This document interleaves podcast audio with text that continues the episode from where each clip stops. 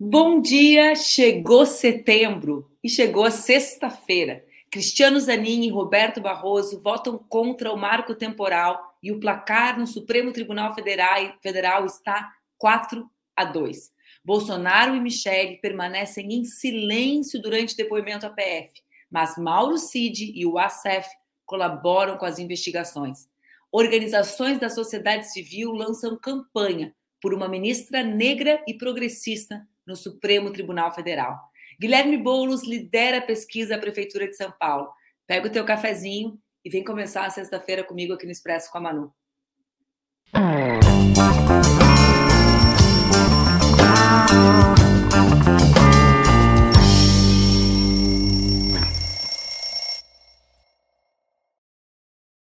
Bom dia, bom dia, bom dia. Sexta-feira, 1 de setembro, setembro chegando com tudo. E a gente está aqui no ar com mais um Expresso da Manu, meu programa que acontece entre segunda e sexta-feira nas redes do Opera Mundi, com transmissão simultânea nas redes Ninja. Essa sexta-feira é mais uma das sextas-feiras solitárias minhas com vocês. A gente vai ficar sozinho aqui na sexta. Vocês estão gostando disso? Eu estou achando legal. É meio louco ficar conversando com o chat, meio louco mas vai dar tudo certo. Bom, o Expresso, como vocês já sabem, pode ser assistido ao vivo, pode ser assistido depois. O importante é que vocês compartilhem e sigam as redes do Ópera. Vocês podem também acompanhar no formato podcast. Ontem foi mais um dos dias em que nós avançamos nas discussões sobre o marco temporal no STF. Por quê? Porque ontem foi retomado o julgamento da tese do marco temporal durante a tarde o ministro Cristiano Zanin, para nossa grata surpresa, votou contra a tese.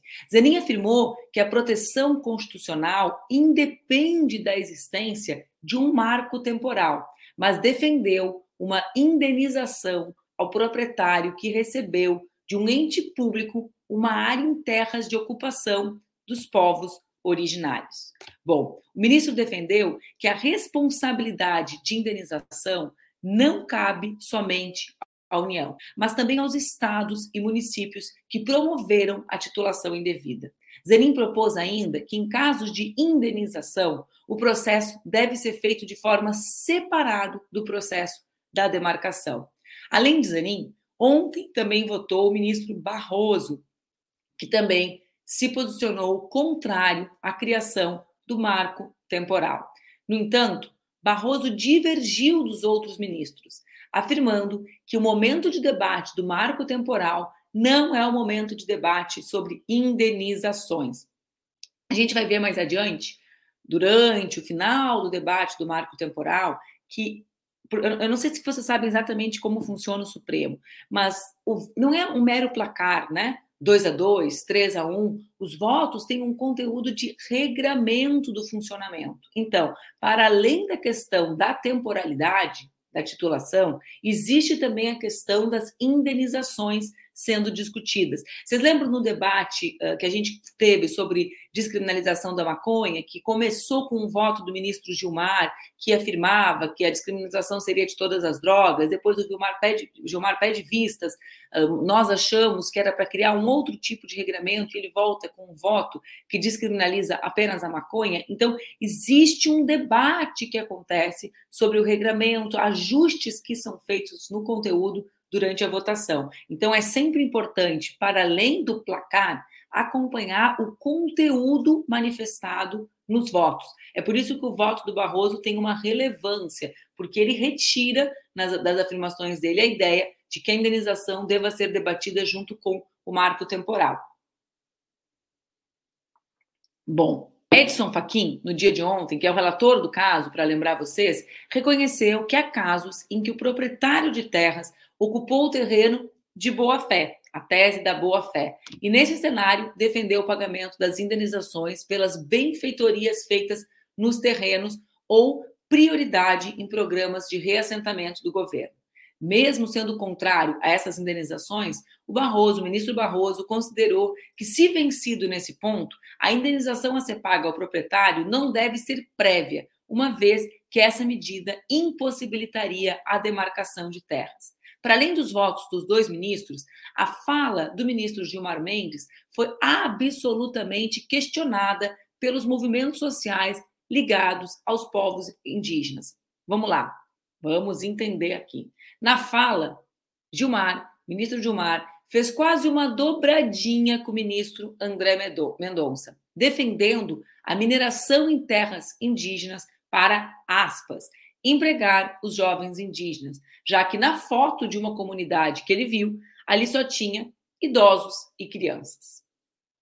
O ministro também utilizou por várias vezes o termo índio, ignorando o termo correto, povos indígenas.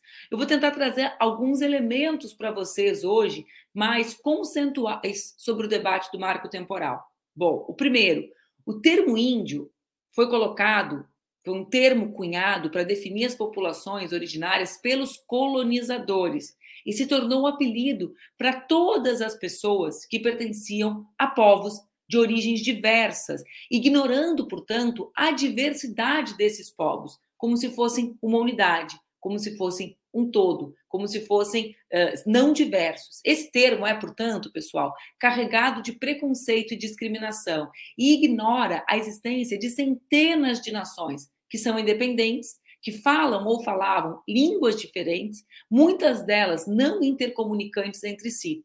Então, eu sei que vários de vocês também cometem esse erro, né? Esse equívoco. Mas é momento, quando acontecem esses grandes debates nacionais, também é um momento para nós entendermos o conjunto de críticas estabelecidas pelo movimento social e buscarmos acompanhar, compreender, nos letrar, para que a gente não reproduza esses preconceitos. É por isso que o correto é sempre chamar o indígena pelo nome de origem, ou seja, Guajajara, Krenak, Munducuru, ou utilizar o termo povos indígenas. Acompanharam a discussão? Então, beleza. Por isso que ontem, além de tudo, o, as palavras do ministro Gilmar Mendes soaram como preconceituosas. Porque se é verdade que tu cometes eventualmente um equívoco, também é verdade que o ministro do Supremo, quando se manifesta sobre um tema tão relevante para o Brasil, precisa, e conta com uma ampla assessoria para isso, precisa se atualizar das maneiras para que ele próprio não represente e não reproduza preconceitos contra povos, contra os povos indígenas. O julgamento do marco temporal vai ser retomado na quarta-feira, 6 de setembro. Ainda faltam cinco ministros a proferirem os votos. O próximo voto é o do ministro Luiz Fux. Eu quero aproveitar essa oportunidade para falar um pouco mais com você sobre o marco temporal, porque eu percebi que muitas pessoas uh, se somam na luta, outras começam a questionar algumas questões relacionadas ao marco. Vamos lá. O que é, afinal de contas, o marco temporal? O marco temporal é uma tese jurídica que determina que a demarcação de uma terra indígena só pode acontecer se for comprovado que os indígenas estavam sobre o espaço requerido em 5 de outubro de 1988, que é a data da promulgação da Constituição Federal. A única exceção é quando há conflito sobre a posse de terra em discussão, com circunstâncias de fato ou controvérsia judicial.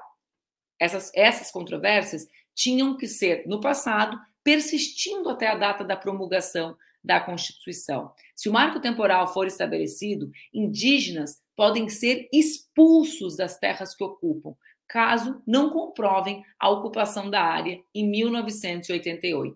Ou seja, cria a tese de uma temporalidade com relação aos povos que, via de regra, ocupavam todo esse imenso país chamado Brasil.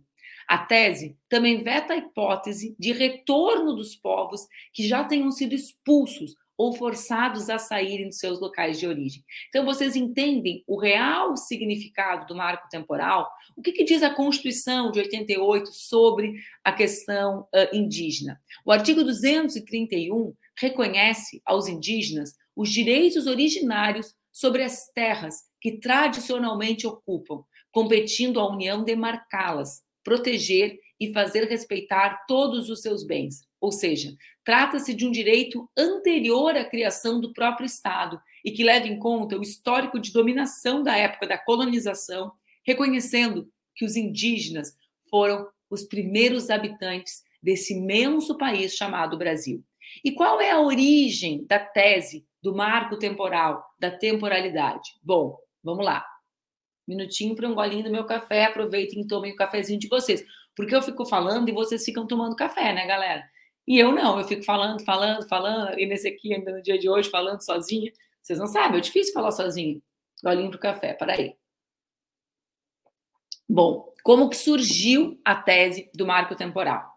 A tese do marco temporal surgiu num contexto de uma vitória para os indígenas em 2009, quando o STF reconheceu a demarcação da reserva Raposa Serra do Sol, do Sol em Roraima. Eu lembro bem que eu era deputada federal nesse momento, ante a invasão de arrozeiros. O voto do ministro Menezes Direito trouxe a tese ao salientar que aquelas eram terras ocupadas pelos indígenas quando a Constituição foi promulgada. Bom, mas como que isso se virou contra os povos indígenas?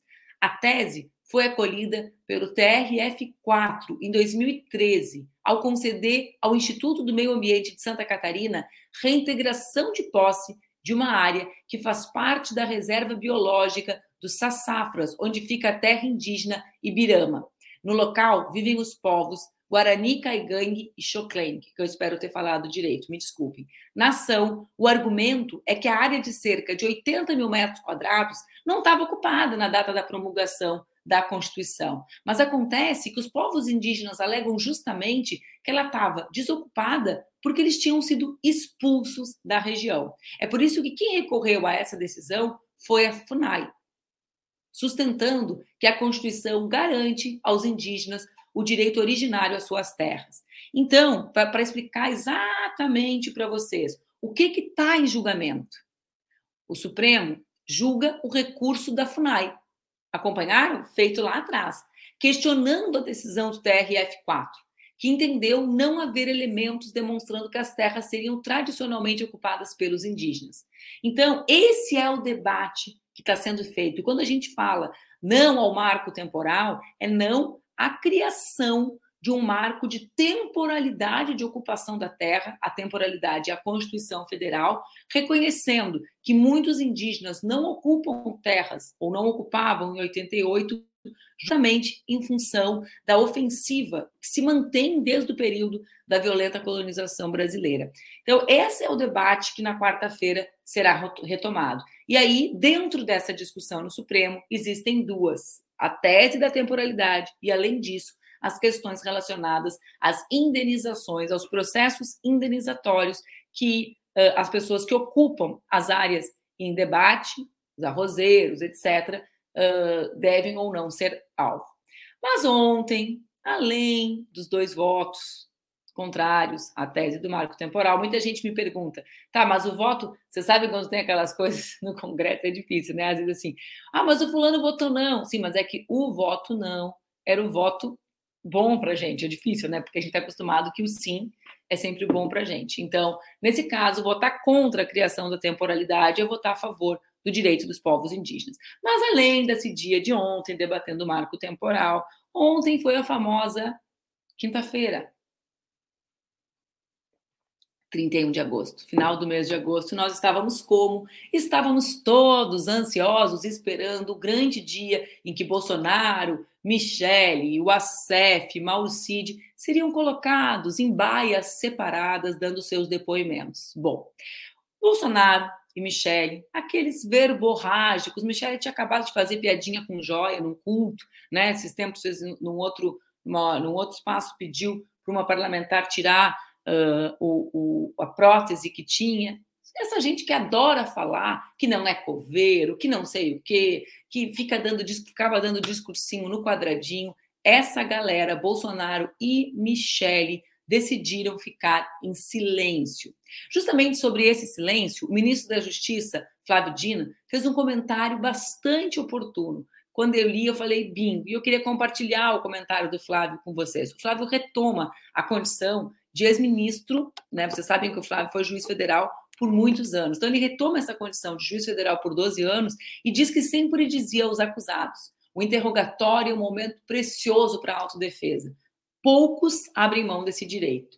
E quando faziam, era em razão da avaliação de que falar era pior do que calar. A experiência sempre ensina muito. Eu comentava com a Laila da produção, é que, do ponto de vista da, da, da defesa, né, da estratégia de defesa de Bolsonaro e de Michele, essa era a única alternativa deles, porque vocês imaginem a quantidade de mentira que essa galera contou, iria contar, né? Aí vocês imaginam o seguinte: tem de um lado o ACF revelando, porque toparam falar, tem de outro lado o Mauro Cid falando, e os dois sem conseguir saber. Vocês imaginam o desespero dos dois mentirosos, Bolsonaro e Michele, diante da, da polícia. Deve ter sido um dia e tanto. Mas vamos lá. A tese do casal, casal Bolsonaro, é que o STF não é a instância adequada para a investigação, porque as joias foram apreendidas em Guarulhos.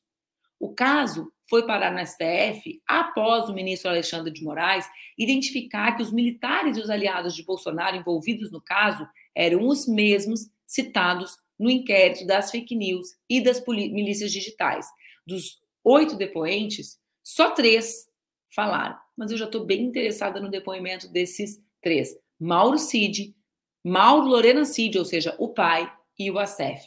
O depoimento, como vocês já sabem, foram tomados ao mesmo tempo para que não houvesse interferência nas declarações dos envolvidos. Os interlocutores afirmam que o Mauro Cid avançou bastante nos, nas, nas declarações dos interrogatórios de ontem. Ao que tudo indica, as investigações estão emparedando Bolsonaro, mas seguem em sigilo para não comprometer as investigações. Enquanto isso, em São Paulo, o advogado de Bolsonaro também decidiu falar e deixou o prédio da PF por volta das três da tarde. Uma das linhas de investigação aponta justamente que o ACEF, o advogado, fazia uma espécie de lobby dentro do governo Bolsonaro, vendendo acesso ao governo para circular em Brasília. O nome disso é tráfico de influência. E aí, galera? Vocês acham que quem cala consente? Vocês acham estranho que o maior falador de todos tenha ficado quietinho?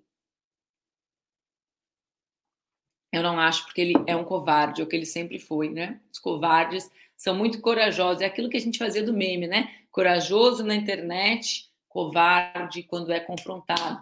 Mesma coisa, né? Corajoso demais no garganteio na hora de falar na frente da PF, fica ali quietinho. Consigo até imaginar a cara do ser enquanto ficava quieto. Vamos lá, vamos falar de mais boas notícias? A primeira pesquisa Datafolha sobre a disputa da Prefeitura de São Paulo traz meu queridíssimo Guilherme Boulos na liderança com 32% das intenções de votos. Boulos lidera, Ricardo Nunes vem atrás com 24%. Tabata Amaral soma 11 pontos. Não vamos falar o nome do menino do MBL, Kim Cantaguiri faz 8, Vinícius Poit do Novo 2, 18% das pessoas dizem que não vão votar. Aqui é o lugar que a gente tem que focar, né, Boulos? conversar com as pessoas para que elas não votem branco e nulo, para que elas se envolvam no processo eleitoral, para que elas saibam que São Paulo pode ser governada de uma maneira diferente, popular, comprometida. Então, vejam, Boulos tem 32 e 18% das pessoas ainda não sabem em quem votar. Está aí a nossa vitória, Guilherme, convencendo, mobilizando as pessoas a participarem. Na, na espontânea, a espontânea é um, é um dado importante da pesquisa. Uh, o Boulos lidera com 8, o Ricardo Nunes tem quatro e o Kim tem um. um. A liderança na espontânea demonstra o voto mais consolidado. São as pessoas que já sabem, para explicar para vocês, que o Boulos é candidato e que já estão construindo, né? já tem solidez na, na, na, escolha feita. Então, o Boulos aqui tem dobro da indicação de votos de Ricardo Nunes. É bastante expressiva a diferença na espontânea. Agora, eu quero trazer um dado para vocês. E eu sei que a gente está com a imagem aqui, porque ontem, quando eu vi, eu fiquei revoltada. Saiu a pesquisa em que o Boulos lidera. Vocês acompanharam aquelas matérias que o Intercept publicou sobre a relação do prefeito de São Paulo, do Ricardo Nunes, com a Folha de São Paulo? É interessante acompanhar, interessante acompanhar. Mas percebam, sai a matéria com a liderança do Boulos na pesquisa, imediatamente sai um clickbait da Folha de São Paulo dizendo que Carla Zambelli daria apoio a Boulos. Vejam, isso aqui é da Folha de São Paulo, tá? Zambelli procura Boulos para expressar apoio ao deputado do PSOL. Quem é Zambelli? Zambelli é a deputada com maior desgaste do bolsonarismo. Quem é Boulos? O líder das pesquisas em São Paulo, que representa a renovação de um campo político. Esse clickbait, ele é nefasto, por quê? Porque, em primeiro lugar, ele mente, ele dá a entender que é sobre as eleições e não é sobre as eleições. Você sabe o que, que é isso? Eu não sabia se era Folha ou se era Tititi. Por quê? Porque parece, é tudo assim a matéria da Folha, não pensem que sou eu que estou trazendo desse jeito. Após a cerimônia de lançamento da Frente Parlamentar de Combate às Desigualdades, que é presidida pelo Guilherme, parece que a Zambelli apareceu na Câmara, se aproximou do Boulos e cochichou alguma coisa. Ninguém sabia o que, que era. Aí parece, há uma versão, de que ela expressou apoio ao Glauber Braga, que, nós, que ontem nós já conversamos aqui, que foi multado em um milhão de reais por um juiz no Rio de Janeiro. Parece que foi isso. O que a Folha faz? A Folha constrói um clickbait dando a entender que ela está construindo a candidatura de Guilherme Boulos para a Prefeitura de São Paulo. Isso não é jornalismo. E existem limites nas técnicas, porque é uma técnica de atrair cliques. E os limites não podem ser matérias que, que, que, constroem versões não verdadeiras sobre a realidade. Todo mundo sabe o que o clickbait quis construir. Quis construir a ideia de que Zambelli, que está absolutamente queimada e me devendo, viu, Boulos? No próximo cochicho cobra que eu estou precisando de dinheiro, viu? Mas quiseram construir a ideia de que ela estava junto. Para quê? Para pegar o desgaste dela e transferir para o Guilherme. Para o Guilherme, menos, pessoal. Menos, bem menos, bem menos. A gente tem falado muito sobre o Supremo. Vocês já se deram conta? Quantas das coisas relevantes do país passam hoje pelo Poder Judiciário? Vejam bem. A gente já falou da, do inquérito das fake news, né? Falamos sobre isso. Estão lembrados? Falamos sobre o marco temporal. Falamos agora sobre o depoimento, que tem relação com o inquérito das fake news. São vários temas, né? Todos relevantes para o Brasil, que passam pelo Supremo Tribunal Federal. O Supremo tem a responsabilidade de zelar pela Constituição. Vocês estão acompanhando? Então, o Supremo ele é um espaço, é, é a última corte de debate sobre a constitucionalidade de determinadas ações. É por isso que, por exemplo, agora também acontece lá o debate sobre a descriminalização da maconha, como a Luísa da produção acabou de me lembrar. Então, vocês conseguem perceber a relevância do Supremo? É nesse espaço tão relevante que, durante os próximos anos, Lula terá direito a indicar mais um ministro. Quem é essa pessoa? Esse é um debate que tem sido feito de maneira muito intenso pelo movimento social. Recentemente, Lula indicou o primeiro-ministro, Cristiano Zanin, advogado que atuou em sua defesa quando ele esteve preso em Curitiba em função das armações do Poder Judiciário, comandados à época por Sérgio Moro. Bom, as organizações da sociedade civil, representando um verdadeiro anseio de parte expressiva da população, lançaram ontem um abaixo assinado para que o presidente Lula escolha uma ministra negra para ocupar a vaga da ministra Rosa Weber, que se aposenta no final de setembro. Esse manifesto lembra justamente que metade da população brasileira é composta por mulheres e pessoas negras e que em 132 anos de existência, 171 ministros ocuparam a corte e somente três é eram mulheres e outros três eram negros. O histórico de ministros negros e mulheres no STF é o seguinte: Pedro Augusto Carneiro Lessa foi o primeiro juiz negro a ocupar uma cadeira em 1907. Cara, é uma coisa absurda pensar que só foram três e o primeiro foi em 1907. Hermenegildo de Barros foi o segundo, em 1919. Em 2003, 60 anos depois, um novo ministro, que também foi o primeiro presidente negro do STF, Joaquim Barbosa, indicado por Lula. As mulheres levaram ainda mais tempo para chegar a casa. A primeira ministra a ocupar uma cadeira foi Ellen Grace, em 2000. Em 2006, Carmen Lúcia foi indicada por Lula e ganhou a companhia de Rosa Weber em 2011, indicada por Dilma. O Supremo Tribunal Federal nunca teve uma mulher negra como ministra. Eu quero chamar vocês para se somarem e assinarem esse manifesto. Aqui está o link, acho que a gente consegue colocar o link para o pessoal, não consegue? Acho que consegue. Uh, mas eu, eu digo para vocês, é ministra negra no stf.com.br, enquanto as meninas da produção colocam aqui na barra. Eu quero trazer alguns outros dados sobre o judiciário. Atualmente, o percentual de participação feminina nos tribunais superiores é de 16%. O número é um retrocesso, pois nos últimos 10 anos a gente já chegou em outro momento a quase 24%. Nos últimos anos, o Tribunal Superior do Trabalho foi aquele que mais avançou. Dos 27 ministros, 7, 7 são mulheres. Em comparação, para vocês terem um parâmetro, no, no Superior Tribunal de Justiça, dos 33 ministros, apenas seis são mulheres. No militar, apenas uma é mulher. E no Tribunal Superior Eleitoral, dos sete membros, apenas uma é mulher. Apenas dois magistrados de primeira instância no Brasil, 2% dos magistrados de primeira instância no Brasil, são mulheres negras. Enquanto isso, 68% da população carcerária do país, encarcerada por decisões como aquelas que não descriminalizam a maconha, que alguém disse que precisava de um critério, é, é, negra. Então, eu quero trazer essa campanha, me somar a ela. Eu acho que eu, eu acompanho muito os comentários de vocês uh, e fico olhando, né? A Paula traz aqui, não basta ser mulher e negra, tem que ser representante das classes trabalhadoras e progressistas. Evidente, Paula né? É, tem que ser, tem que zelar pela Constituição Federal.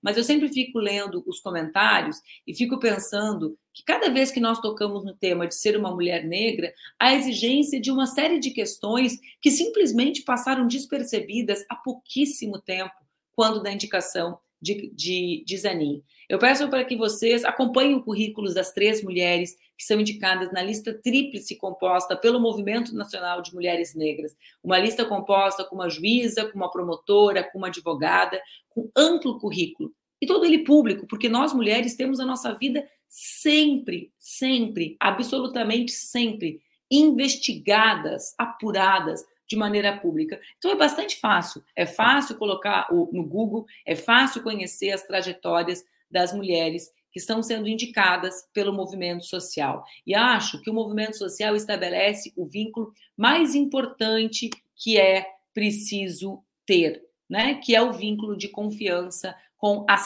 pautas constitucionais.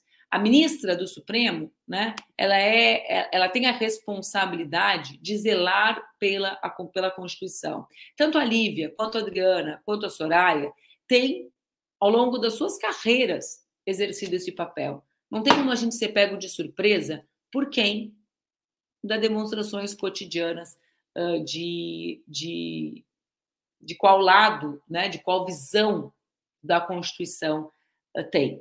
E eu quero também uh, pedir para que vocês, durante esse período, reflitam sobre a, a, essa lógica da confiança. E vou trazer aqui uma segunda pauta que, para mim, é conectada com essa, porque essa ideia de que é preciso ter relação de confiança, essa ideia de que é preciso ter uma relação, ela é uma ideia que prescinde.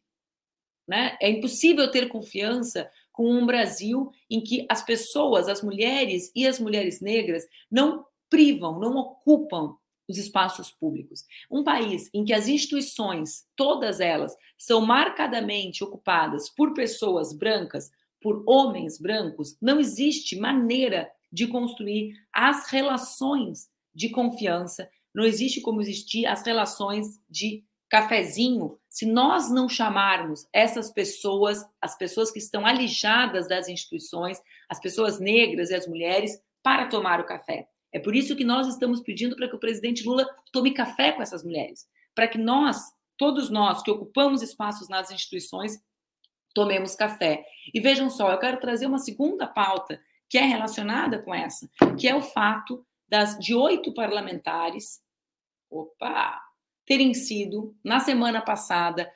concomitantemente ameaçadas de morte e de estupro corretivo. Vamos lá. Nós, quando nós temos esse volume de pessoas, sendo de mulheres parlamentares, sendo ameaçadas, e não temos não temos nenhuma exigência, nenhuma exigência de investigação célere. Nós estamos também demonstrando o valor que damos, o valor que damos à vida das mulheres que conseguem permanecer nesses espaços institucionais. Então, já é muito difícil chegar. Quando chega, é ameaçada. O que faz o Brasil hoje para coibir essas ameaças? Nada. Eu confesso para vocês que eu estou profundamente tocada com o fato dessas parlamentares terem sido concomitantemente ameaçadas e nós não termos transformado isso num assunto nacional. Isso não é um assunto. A vida das mulheres ameaçadas não é um assunto. O fato de todas elas serem mulheres negras, a maioria lésbicas, não é um assunto. Por quê? Porque proteger a vida das mulheres não é algo relevante por uma parte expressiva do mundo institucional, da vida institucional. E é por isso que é tão difícil ficar. E é por isso que, sendo difícil ficar, é difícil confiar. E é por isso que, quando surgem os debates, como as indicações, é natural que todo mundo pressuponha que uma pessoa com quem se priva é alguém de confiança. E é por isso que, mesmo nos comentários de vocês, que são minhas queridas e meus queridos amigos, sempre se colocam novas e novas questões relacionadas à possibilidade da indicação de pessoas negras. Vejam só, não vamos repetir Joaquim Barbosa, é o comentário mais corriqueiro. Quantos de vocês falam, não vamos repetir Toffoli? Não sei.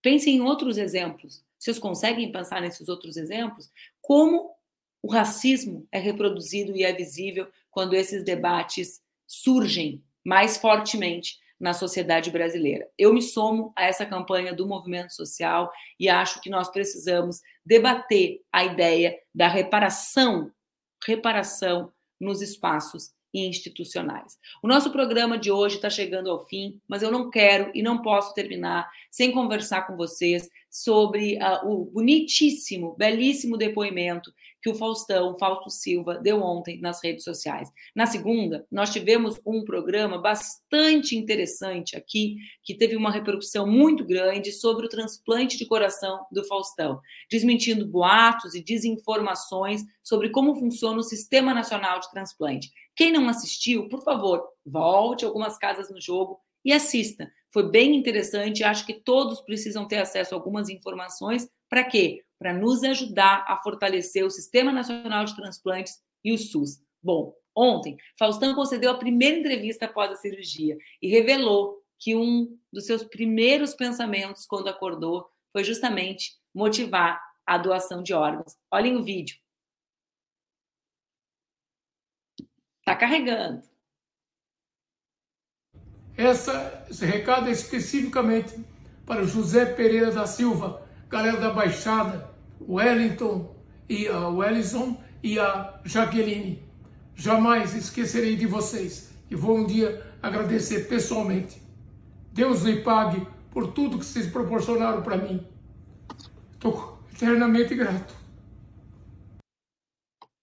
Esse depoimento era um depoimento muito grande e que uma parte extensa, o Faustão fala justamente sobre como se sentiu, sobre como isso acontece no Sistema Único de Saúde e como é né, poder viver graças à decisão de uma família a quem ele agradeceu nesse vídeo que vocês assistiram, muito humilde, mas que teve a coragem, a capacidade, a sensibilidade de fazer parte do Sistema Nacional de Doação de Órgãos para, portanto, proporcionarem a, a existência, a vida dele. Eu quero desejar uma rápida recuperação para o Faustão. O Brasil vai sair ganhando muito com uma pessoa da, do porte. Ô, louco, eu ia fazer uma piada, hein, do tamanho do Faustão, com uma pessoa com a dimensão pública do Faustão, se somando à luta em defesa do SUS e da política nacional de doação de órgãos e de transplante. Meu, muito obrigada pela audiência de vocês. Sexta-feira, 1 de setembro, que setembro seja um mês iluminado. Estamos aí cheios de expectativas para o mês de setembro, depoimentos acontecendo. Tem o sete, né? Muita coisa pode acontecer. Cenas do próximo capítulo com relação à ideia de justiça no nosso país, indicação de ministra uh, para o Supremo. Tem muita coisa acontecendo. E eu espero que a gente fique juntos aqui na audiência do nosso Expresso. Bom final de semana, fiquem bem. Segunda, a gente se encontra. Thank you.